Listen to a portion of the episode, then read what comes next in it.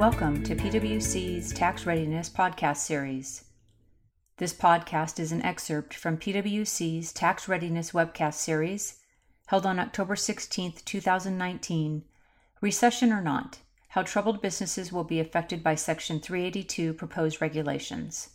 The panelists for the webcast were Julie Allen, PwC's National Tax Services Leader, as well as the Washington National Tax M&A Business Unit Leader, Stephen Fleming, PwC's Business Recovery Services Leader, Olivia Orabona, a director in PwC's Mergers and Acquisitions practice, and Matt Arndt, a director in PwC's Mergers and Acquisitions practice.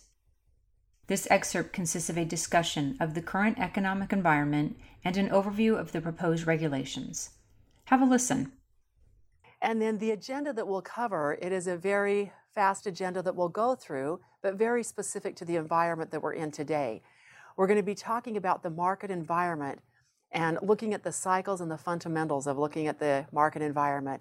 And then also on the new proposed Section 382H regulations, we're going to go through an introduction of those regulations and also a deep dive and really show how, in this current environment that we're in, how those regulations impact companies that are dealing with loss attributes. And woven into this, we will also talk about value and how value impacts our M&A deals. And so with that, Steve, will you take us through kind of the lay of the land with respect to the market currently? And one of the questions that I think many people would have for you right now is recession or no recession? Sure. Thanks for the introduction, Julie. Um, there's lots of opinions and lots of point of views in terms of whether a recession is imminent or whether this bull market is going to continue. Um, I'd be remiss to not point out as a turnaround and restructuring guy, perhaps my crystal ball is not as, as rosy as others. Um, having said that, it's probably good to ground this conversation in the facts. And the facts are, are pretty compelling in some instances. Let's start with where we're at in our current economic cycle. We've just entered our 125th consecutive month of economic expansion, which is the longest continued economic expansion in American history.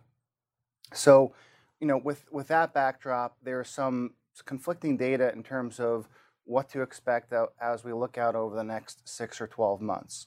You know, let's let's start with a few of the key measures that are more in the corner of the bulls. Uh, and that, um, I would say, unemployment is probably where I would suggest we start.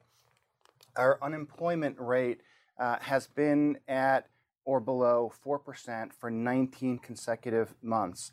Uh, and in fact, um, it's currently at a 50 year low. The last time unemployment reached these levels was in May of 1969. And, and the relevance of that is that uh, with such low unemployment rates, that really fuels consumer confidence, which uh, fuels consumption. The second point I'd like to highlight is our interest rate environment. It's no secret that rates have been uh, at historic lows for an extended period of time. They continue uh, to be at lows, which provides access to really cheap capital to borrowers to continue to fuel uh, investments in, in the economy. Now, um, you know, not all is, is rosy, and there are some signals that are starting to flash. Perhaps the one that's talked about the most is the so-called inverted yield curve. Um, what the inverted yield curve is is when the yield on the three-year Treasury falls below the yield of the 10-year Treasury, and we're about three months in uh, where uh, we're in an inver- inverted yield curve environment, and I'll say that that's been a pretty accurate predictor of the last seven recessionary cycles. I talked a little bit about consumer confidence, and while consumer confidence remains strong, as some of the September data starts to trickle in, again, there are some kinks in, in the armor. In fact, I was reviewing some th- statistics this morning about September uh, sales data, and um, September sales data fell unexpectedly below forecast, and there was actually a contraction of about 1%. And that compares to the comparable period last year, 4%. Uh, in fact, if we look at some consumption statistics for Q2 of 2019 on an annualized basis, uh, consumption was growing at almost 5%, uh, and that's uh, forecasted to fall below 2% in third quarter. So there are some signs that um, not everything perhaps is as, as rosy. Uh, a few other points to touch on. Um, you know, the global economic slowdown, the ongoing trade war uh, between the U.S. and China, and some you know, some of the international unrest we're starting to see most recently in, in Hong Kong, but also across the Middle East. That creates an element of uncertainty that um, you know, the markets generally don't like, and, and it does tend to impact uh, consumer confidence. On that point, though, if I do look at the stock market as a, as a barometer, as we sit here today, the S&P 500 is up 20% on a year-to-date basis. So there's a lot of mixed views out there in, in, in terms of where things are headed. Um, you know, we talk about the situation here at home, our the domestic political environment. For those of you that watched the debate last night, I, I personally found it interesting. There were a number of really high-profile candidates, any one of which could easily get the nod for the Democratic ticket for, for the presidential election next fall. Uh, and some of those candidates have some pretty um, un- unconventional or, or draconian views on big business, on Wall Street, and on social and, and economic policies that could have a material impact on, on the economy and its and its future performance. So there's a lot of uncertainty out there. You know, I mentioned my crystal ball, and I'd I'll leave everybody with, with a Game of, of, of Thrones reference in terms of how I think about things. Uh, simply, winter is coming. Uh, I can't sit here and tell you what month that's going to come, but I think now's the time we should all be preparing for it. Thanks, Steve. I love the reference, and so that set the bar for the rest of us on the uh, on the the phrases, right? With that, Steve, I think you did a very great job overviewing the market and kind of the economy and what we're seeing in some of the trends and the uncertainty, not only close to home but globally. it is interesting. I think you have some who think we're going to hit a downturn and some who think we don't, right? But whether you think we are or are not, the discussion that I've had with clients is it's a perfect time to look at debt levels, to analyze where your company's at, and to really continue to think about where you're positioned if we do hit the downturn. So, with that, Olivia, maybe we'll jump to these new proposed regulations that are getting a lot of hype with respect to troubled companies. Will you take us through kind of a general introduction to those rules? Sure. So, I mean, we heard Steve mention um, maybe we're headed, there's signs, there's signals, there's things flashing that we may be headed into a recession. And oftentimes, when I think of the word recession, I think about attributes in my area of, of work. And so, tax attributes happens to be um, the key driver in this discussion and what we're talking about today, which happens to be Section 382. And just so to, we're level setting everyone, I just want to set the backdrop for what Section 382 is. And this provision is a provision that tells us that if a company has loss attributes, for example, net operating losses, general business credit carry forwards, AMT credits, 163J carry forwards, if they have those types of attributes and they undergo an ownership change, which just means a change of control, then that company's ability to use its losses or tax attributes is going to be limited. And what is it going to be limited by? Well, the base limit in, for these companies will just merely be its equity value times a long term tax exempt rate which is hovering at a very low percentage, maybe around 2% today. Then what we often think about is well, companies think about, well, how can I increase that 382 limitation, that base limit? And there are rules in Notice 2003 65 which set forth methods for taxpayers to identify what are built in gain items, which will increase a company's ability to use, utilize its net operating losses, and then what are built in loss items, which are items triggered after the change that are now going to be subject to limitation under these 382 rules. And so the IRS issued this notice 2003 65, which set forth the safe harbors to identifying these items. Um, and these two approaches are two approaches that exist today that taxpayers can rely on, and most taxpayers do. And what we're talking about in the proposed regulations is a modification, really an elimination of Notice 2003 65. And what these proposed regulations get into is they basically tell taxpayers that taxpayers are no longer able to pick the two approaches the 1374 approach or the 338 approach. And so these proposed regs will say taxpayers, you need to rely on the 1374 approach in identifying sort of your items of recognized built-in gain and recognized built-in loss. And this 1374 approach, which is provided for in the proposed regs, is a modified version of what's in Notice 2003-65. And we'll go through in detail sort of the significant items or things that are driven in, as to what these proposed regulations implement. And the first thing that the proposed regulations change is they change the computation for NUBIG, new bill. And so the proposed regulations change this concept in, in saying how you come up with whether your company is in a net unrealized built in gain position or a net unrealized built in loss position.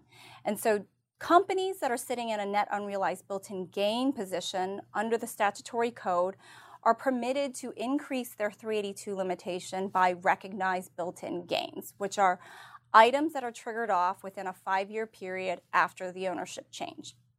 Companies sitting in a NUBIL position are companies and that trigger off RBIL items, which are recognized built in loss items, triggered off after the five year recognition period. Those deduction items and loss items would be now subject to a 382 limitation. So everything turns on first identifying whether a company is in a NUBIG or NUBIL position. The proposed regulations modify what's existing in Notice 2003-65, and what they do is they say taxpayers first determine what the fair market value of your assets are, and you take that and you satisfy non-recourse liabilities.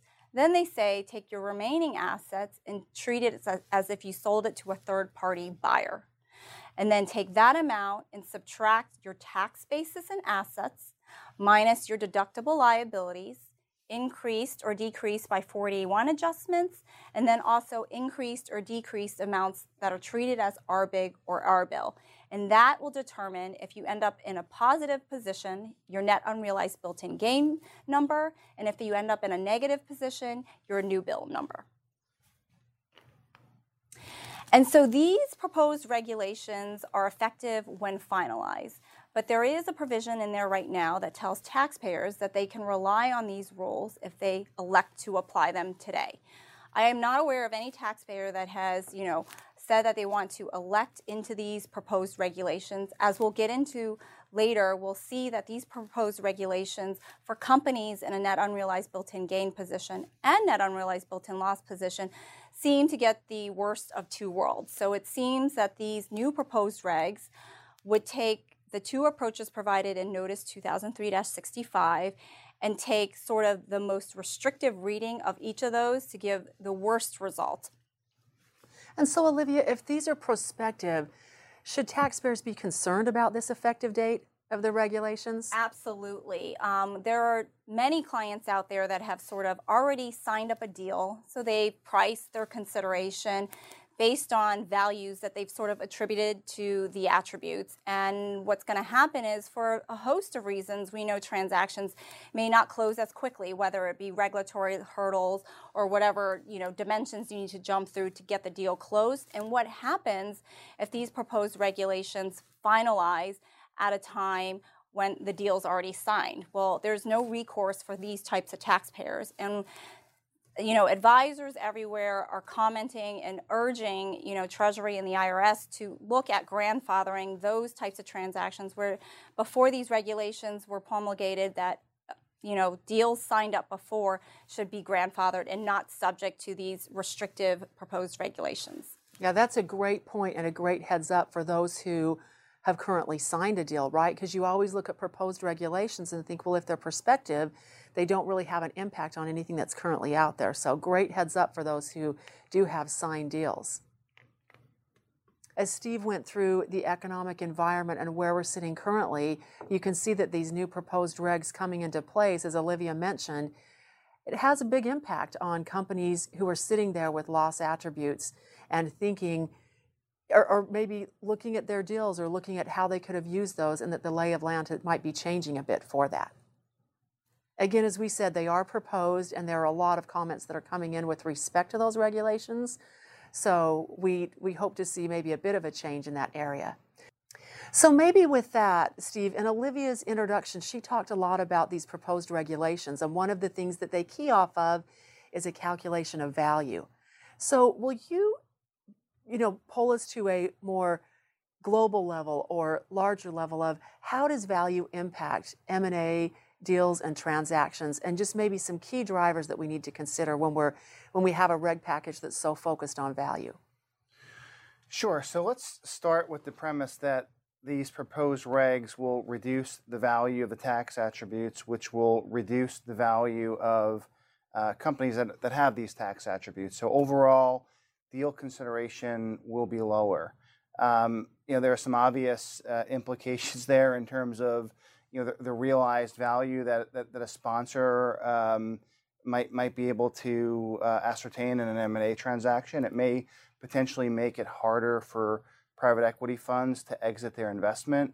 Uh, it may make it potentially harder for uh, these these companies that are generating losses to access the equity capital markets, and in particular, um, when I think about it from M&A perspective, if the value of the tax attributes uh, is not as a significant part of the consideration of the deal, for companies that are more in the development stage of their life cycle and they've been generating losses and maybe they're not even cash flow positive yet, um, my view is that the you know, stock transactions will probably become less common because you know one of the benefits of doing the stock transaction is being able to uh, preserve some some portion of those tax attributes that would have value to the buyer.